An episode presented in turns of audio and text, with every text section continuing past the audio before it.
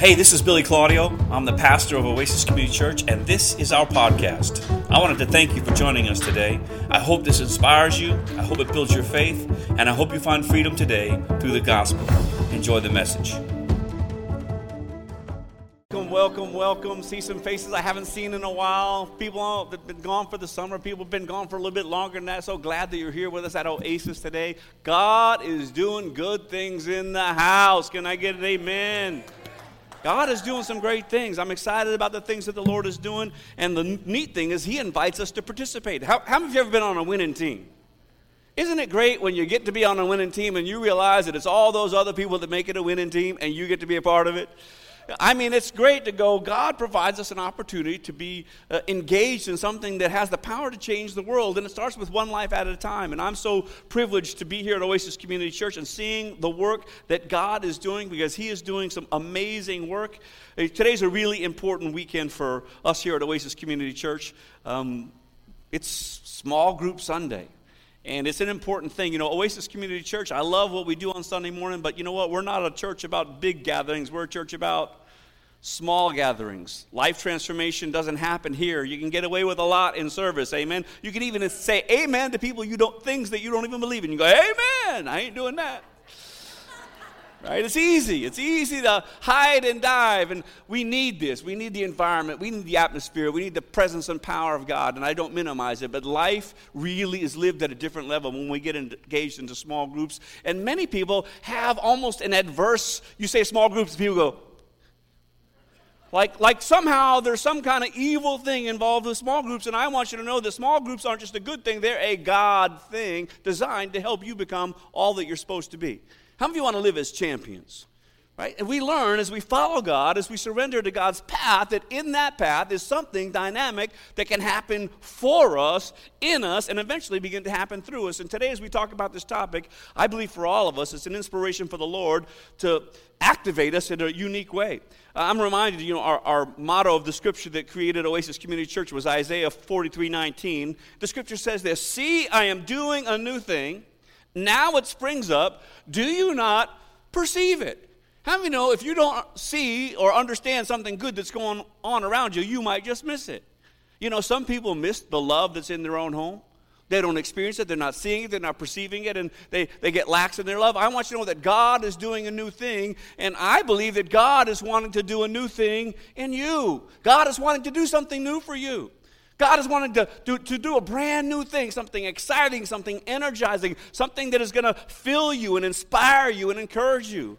Could anybody use a little bit of that newness that God is offering? But He invites us at these times of perception, when He begins to reveal Himself to us, we either can respond in choice and choose to follow after Him or not.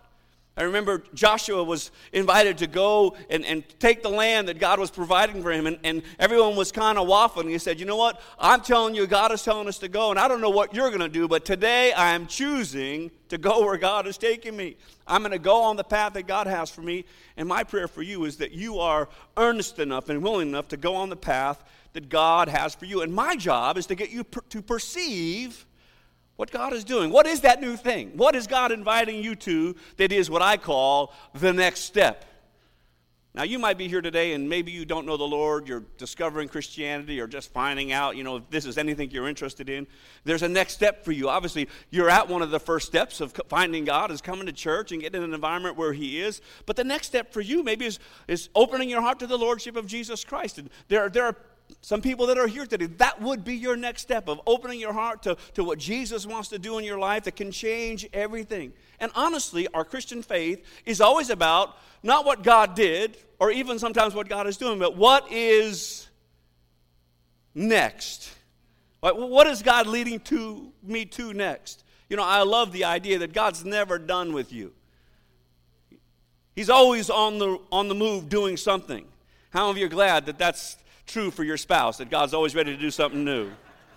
It's always easier to recognize other people that need to change, not ourselves. God is in the next move for us. He's got a next journey for us. God has a next step for you. And your next step might just be life-changing. It might just radically influence you in such a way that as you take that step, that The journey that you thought you were on, the life that you thought you were going to live is going to get way better than you can imagine. I believe that some of you are about to take a step into a new journey in your life, that you're going to experience the benefit and blessing of honoring God in that step that will radically influence the you that you are today to become the you that you've maybe dreamt about becoming, the you that you desire to become, that God is going to begin to do a divine work in you. We're going to just jump to a scripture, and there's multiple things in the scripture that I could pass out. I'm only going to give you two things, kind of first step, second step. In Ephesians chapter 1, verse 17, Paul has been traveling all over the place, and he's been ministering to people. People have been coming to Christ, getting born again. He goes to another place and basically starts a church, and he goes to another place and starts a church. And he's been starting churches all over Asia Minor and just doing dynamic things, right? Just people coming to Christ, churches getting started. And he would often write letters back to these churches that he started, encouraging them in some things that were important. In Ephesians chapter 1, we pick up with one of his entry thoughts. In Ephesians 1 is beginning of his letter. In verse 17, he says, I keep asking that the God of our Lord Jesus Christ, our glorious Father, and all that's I'm praying for you, that he may give you the spirit of wisdom and revelation. How many of you could use some wisdom and revelation? I want you to know today, I'm praying for you. I'm praying that God would give you a spirit of wisdom and revelation, that you may know him better. How many of you would like to know God better? Right? This is kind of our journey, isn't it? To know God better. I want you to know the first stage in our spiritual journey is simply to know God, right? To know him. And maybe you're here today and you don't know him. And it's not because you don't want to know him. You just either have a lack of knowledge, or maybe your experience of God in the past has kept you away from him. Maybe you're angry about circumstances or situations, or maybe there's bitterness. Maybe there's other reasons why you're far from God. I want you to know that today, God simply wants you to get to know him. And when you find out, when you get to know God, not for who you think he is, but for who he really is, your life will change. Because God is a loving God that cares so deeply about you that when you engage his love, you'll never, ever be the same. Many times our own mindset of what we think God is, we think God's a judging God or a critical God or condemning God. I want you to know that today, I want you to know that God is a saving God, and he wants to save you from the future that you have in store going your own way. He wants to save you to a better future that is bound in peace and joy and eternal life. And it's a gift that he offers to each of us. So he wants us to know him. And the knowing doesn't stop, right? When we know God, that first step of salvation, we know God and we're born again. We experience salvation. The knowing continues on in our life journey. We move to the next step in this passage. So the first step is God wants you to know him better. It really is always the first connection, but it's a growing connection. It's moving forward. Verse 18, he says, I pray that the eyes of your heart — how many of you know your heart doesn't have eyes? What is he saying? I want something to happen to where you actually can possess something. Because I want the eyes of your heart, that your eyes of your heart might be enlightened, in order that you may know the hope to which he has called you, the riches of his glory and inheritance of his holy people. In other words, God wants to show you all the exceptionalism of what it means to be in Jesus, to be in Christ. He wants to show you, he wants you to have, if you remember, he wants you to perceive what he wants to show you in life. He wants you to get excited and energized about his work in your life. He wants to bring enlightenment. You say, well, what does that word enlightenment? Enlightenment means simply this, that you get it.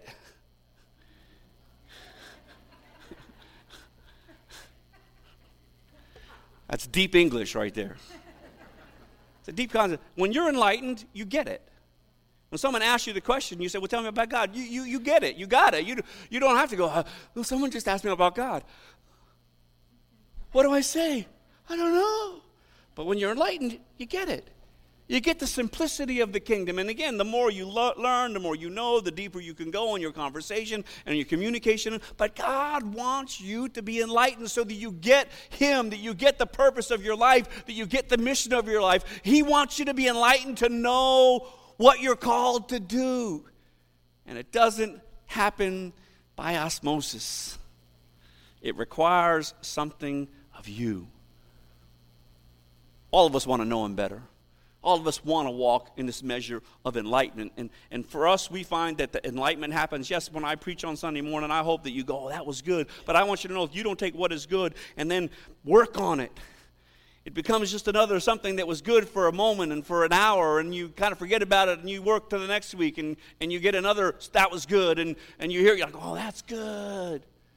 You think about it for a moment and then go on, and before long, you got a bunch of these things that you go, that was good, and that was good, and that was good, and someone will say, well, what did you do with any of it? You're like, you know, that was all so good.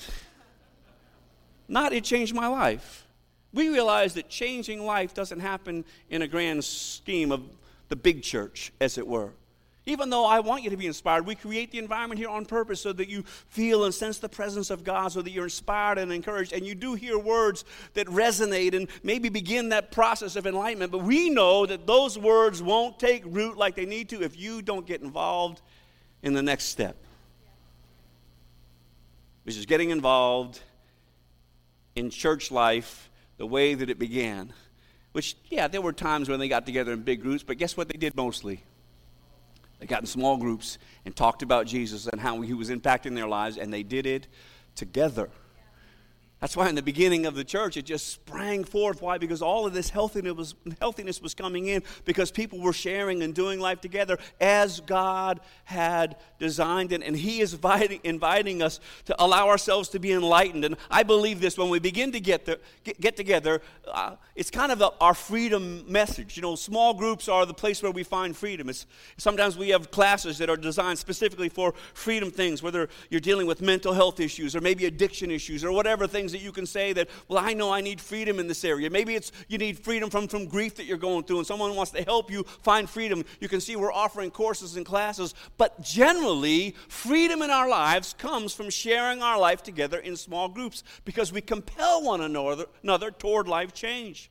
Freedom is found when we can be honest about our troubles. How many of you don't have any problems? None of you? Because when I met you today, you were like, hey, Pastor. And I was like, hey, how are you? I'm good. You good? Praise the Lord. Good, good. But the truth is, all of us here have what? Trouble. And we can't have the conversation today about your trouble. I can't have the conversation about my trouble unless I share the testimony of what I'm going through and you bond with me in my trouble. And even in that, there's a journey we're going through together. I'm inviting you to say, let's grow together. But we can't really talk about it here. We can't really discover. We can't really process any of that within our lives. So freedom is found when we can be honest with our troubles. The second, freedom is found when we live in transparency. When we say, well, you know, I got this trouble, but it's not my fault, it's somebody else's fault. How many of you know that's mostly the truth, right? You don't cause many problems, a lot of other people do. Except when we begin to open up and begin transparent, all of a sudden some of our troubles, the things we couldn't see about ourselves, we call them blind spots.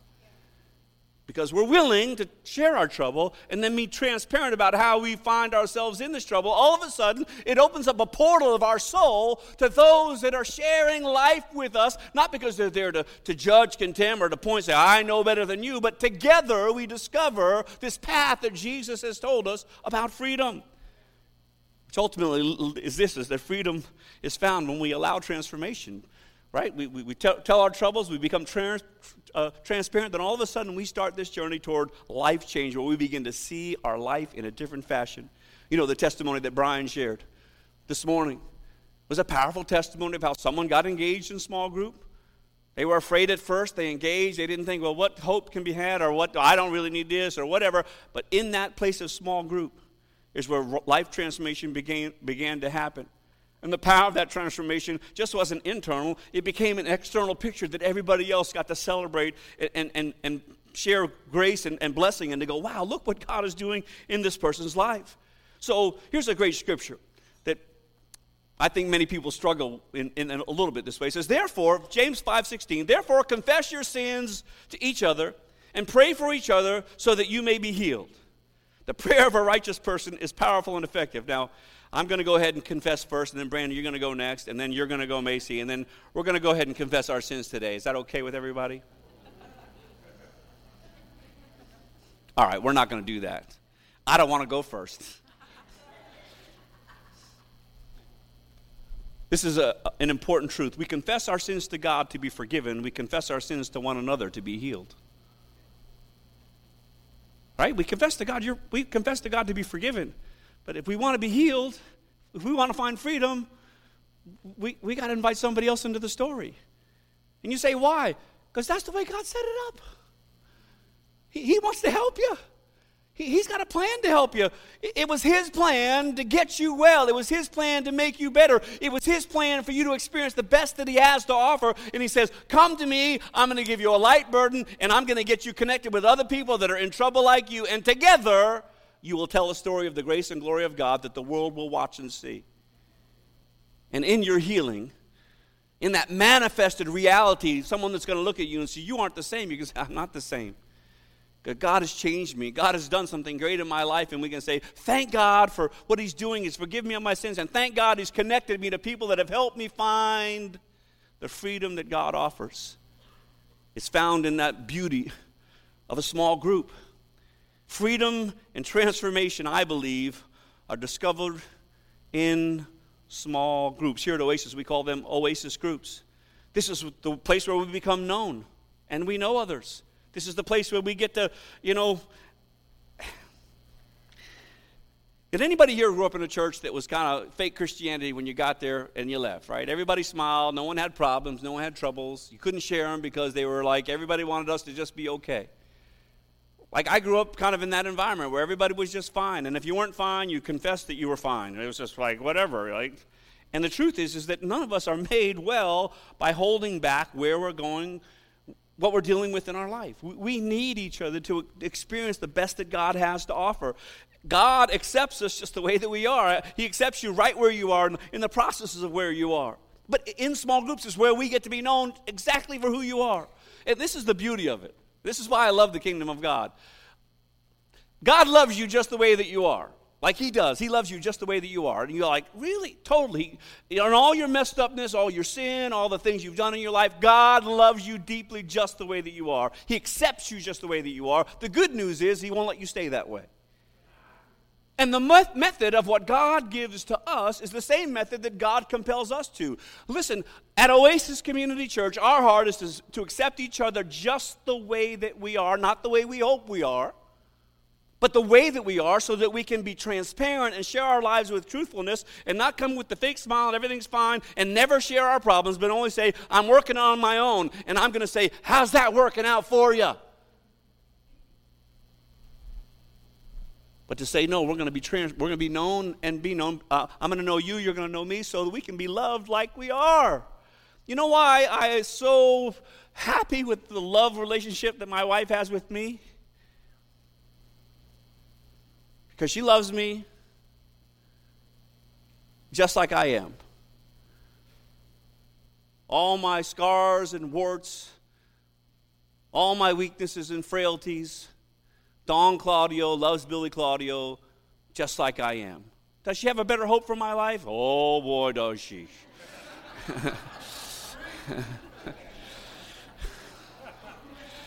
Jesus, help me. She loves... Don't make me cast the devil out of you in front of everybody. She loves me just the way that I am, in all my brokenness. And again, I strive to be a better man. I strive to do the best that I can. But she's chosen to love me just like I am, and my transparency in her life, because she loves me that way, when I find myself weak or frail, I can say, babe, help me out here. And she says, all right, I love you. I'm going to help you in this process, not judge you in the process. And this is what small group environment is. It isn't a place to be judged. You don't confess your sins, so everybody goes, oh. It's a place that we go, I've been dealing with that same doggone thing. Thanks for sharing. Because together we can find the wisdom and will of God and find the path to freedom that he has for us. It's a beautiful design that God has provided. We see some of the functionality of it in a marital relationship or family relationship. But listen, we are in the family of God. We've been invited to this beautiful picture of the family of God. And the Lord reminds us, he says, he wants us to compel in this family, to compel one another to good works. In Hebrews chapter 10, he says, let us consider how we may spur one another on toward love and good deeds. I want you to learn how to do that together.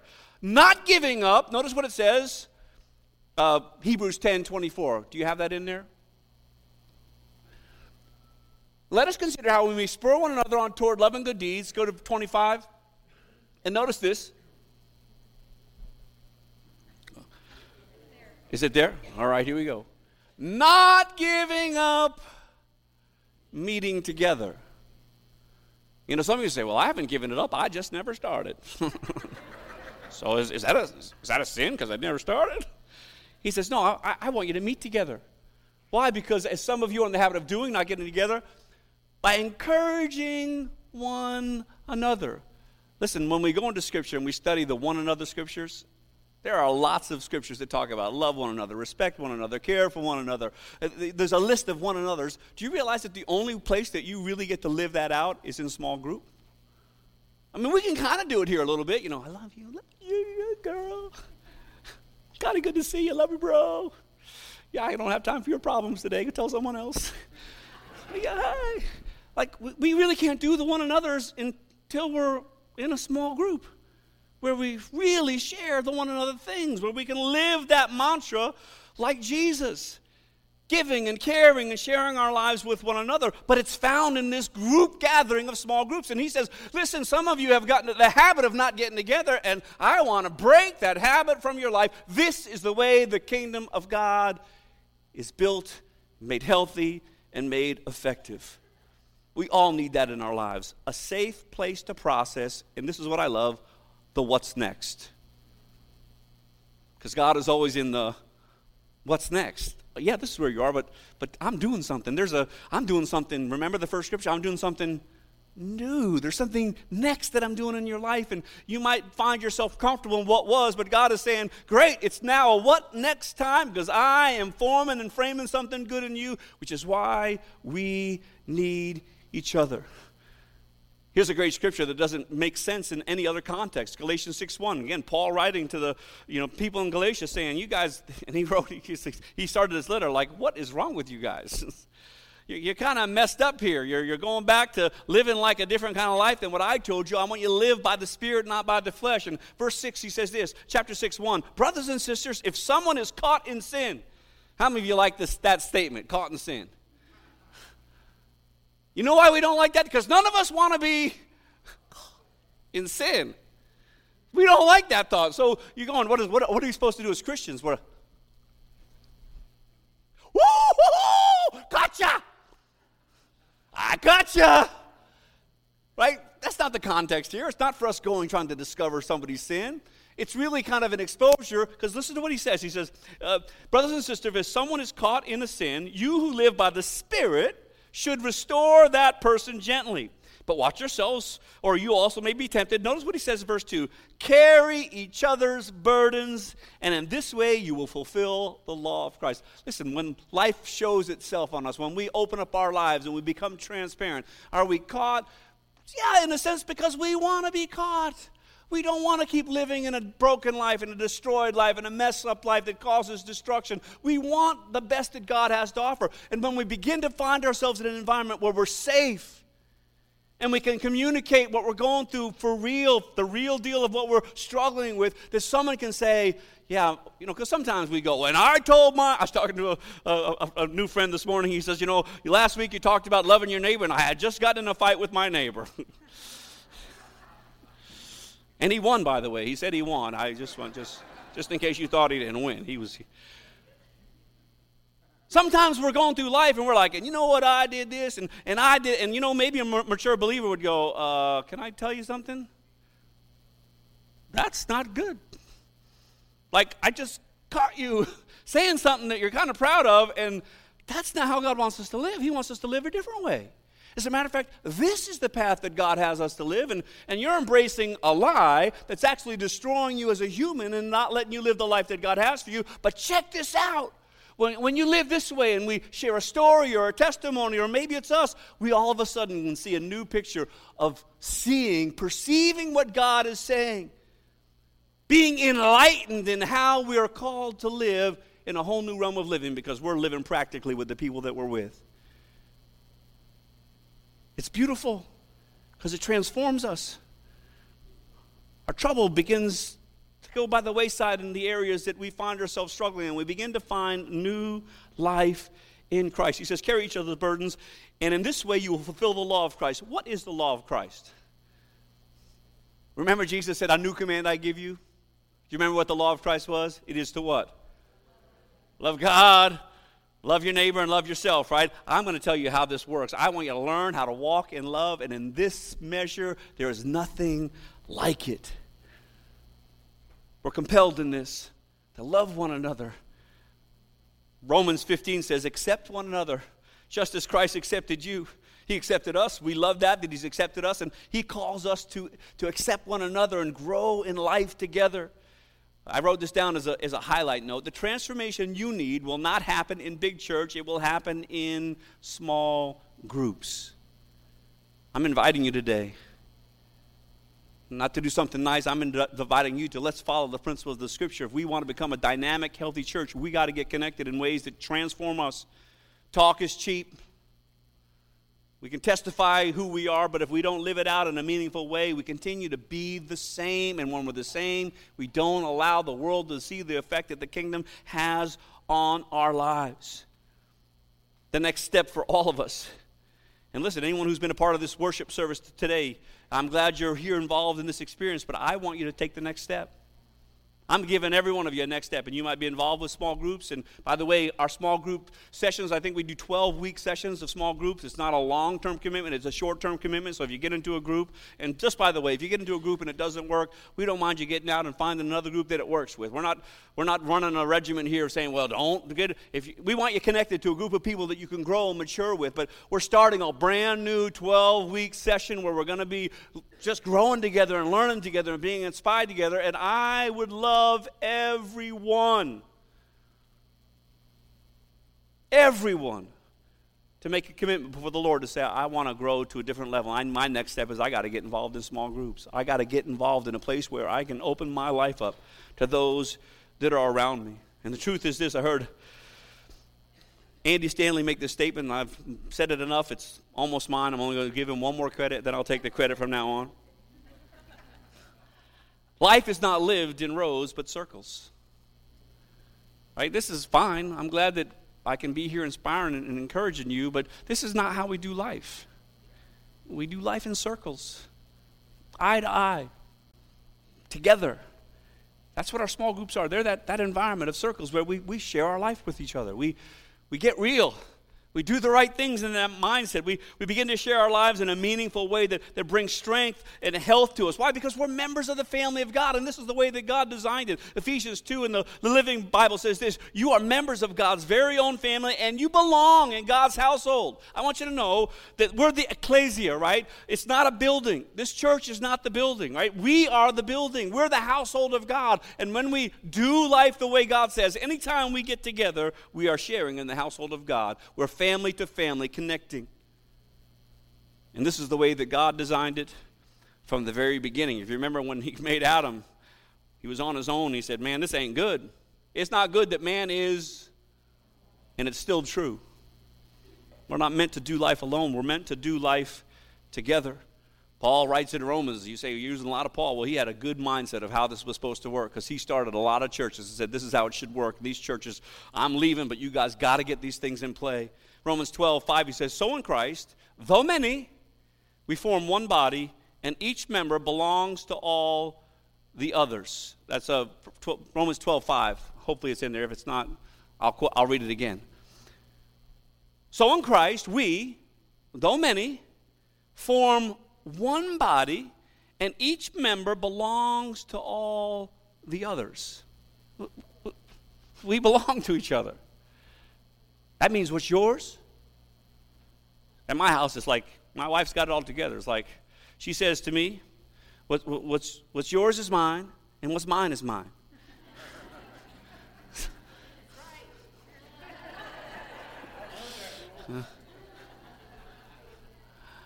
The kingdom says, listen, we share life together.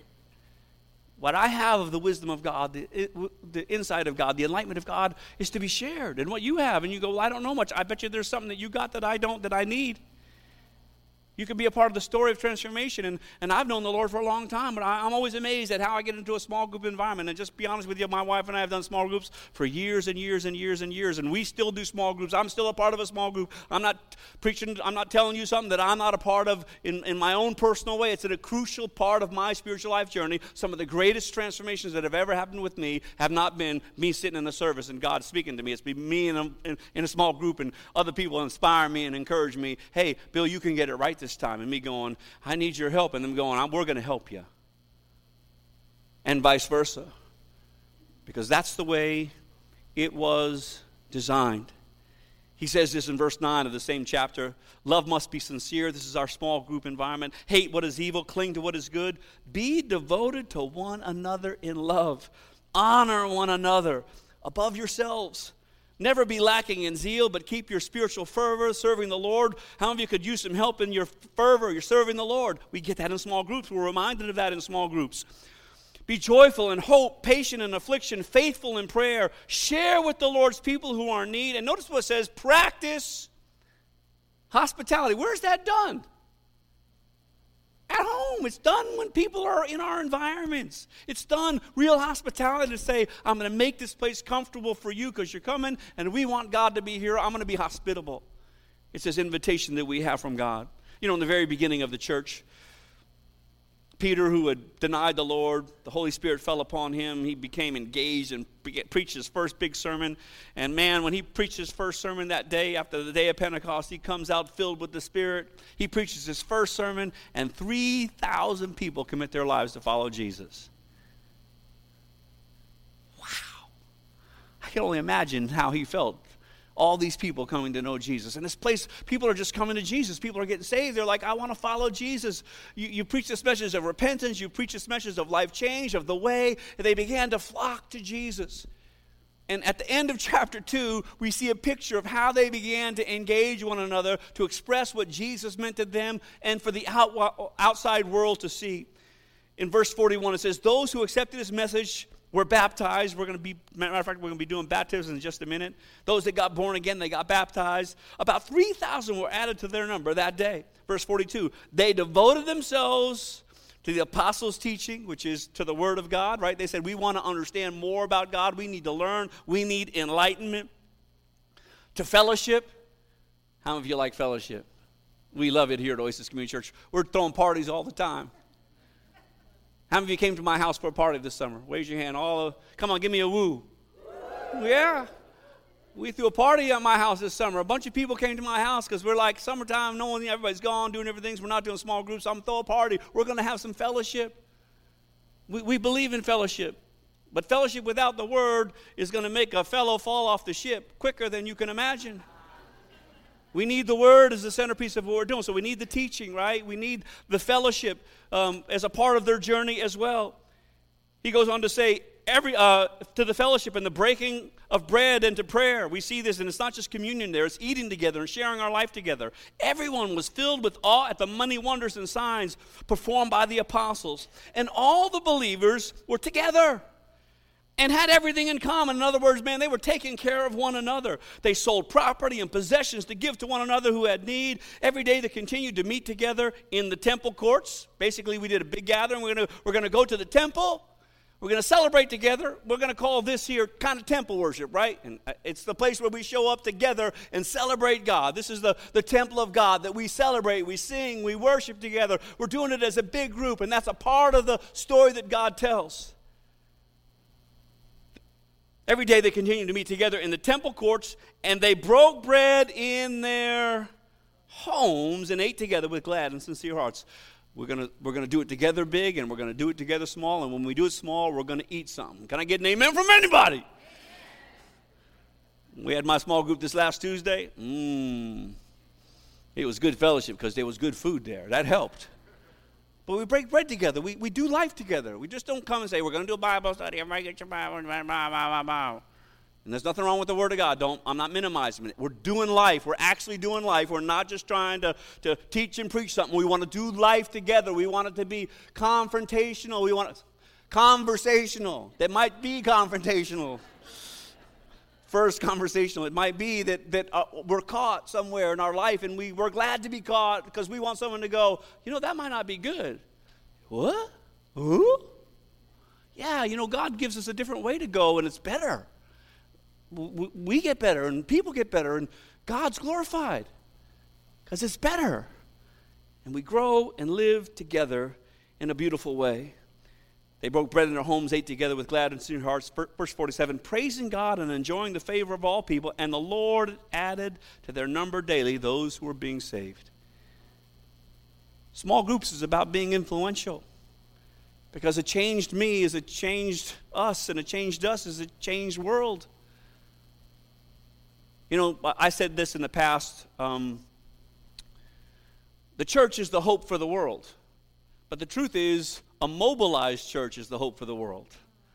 A healthy church is the hope for the world. A broken church isn't that much help. But when we're well, when we're doing good, when we're doing what is right, as the worship team comes to get ready to celebrate with us, when we do what is right, it's amazing how God does what is right in us, and God begins to do what is right through us.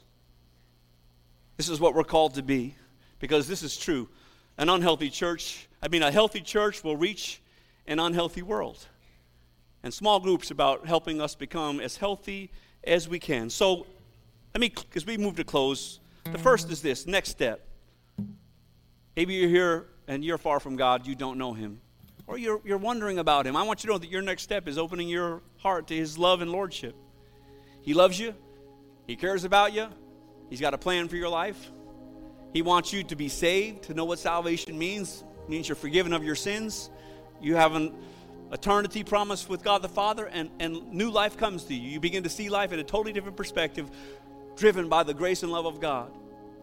Maybe you're here today and you need to accept the saving grace of Jesus Christ. As the kids get settled, kids, just stop for a second. I want all the kids just to stop for just 1 second. They're in here for a great celebration. We're about to do some baptisms in 2 seconds. But this is really important. If you're here and you say, Billy, I want to know God. I want to know God better.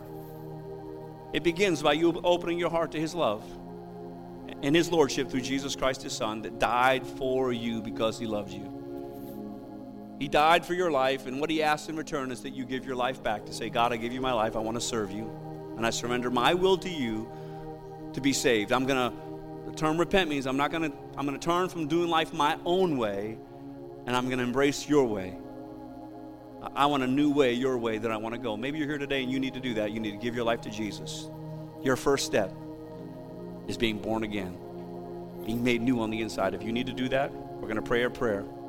It's a prayer of salvation or surrender that says, God, I give you my life. I want to serve you. I want to live with you. I want to be your child. Would you bow your heads for a moment? We're going to pray this prayer. If you're going to pray that prayer with me this morning, maybe for the first time, or you're recommitting to the Lord, if that's you, would you raise your hand? Anybody in this place says, I'm going to do that today. I'm committing my life to Jesus. I'm going to pray a prayer of salvation and surrender to Jesus. I'm looking around. Anybody, just raise your hand real quick. Thank you. Thank you. Anybody else? Thank you. Thank you. Thank you. Anybody else that says, yeah, I'm going to pray that prayer with my heart and commit my life to Jesus Christ. Thank you. All right, we're going to pray. We're going to do it together. We're opening our heart to Jesus' love, His forgiveness, His grace, and His mercy. And we're going to have a heart change. He will embrace us as His child. And we'll be forgiven and have the free gift of eternal life. Pray this with me. Say, God, thank you for loving me. Thank you for sending your Son, Jesus, to die for my sins so that I could be forgiven. And today I choose your path. I'm not going to do life on my own anymore. I'm going to receive you as my leader and guide. Fill me with your Holy Spirit and lead me in the paths of truth. I pray in Jesus' name. Amen. Thanks so much for listening to our podcast. I really hope God moved in your heart today. And if you're in the Scottsdale area, I'd love for you to come and visit our campus on one of our Sunday services. You can find details to our service times on our website. I also want to thank our faithful givers. By giving towards our podcast, you're able to help us reach people from all over the world for Christ and fulfill the mission of Oasis, which is to love God, love life, and love people. God bless.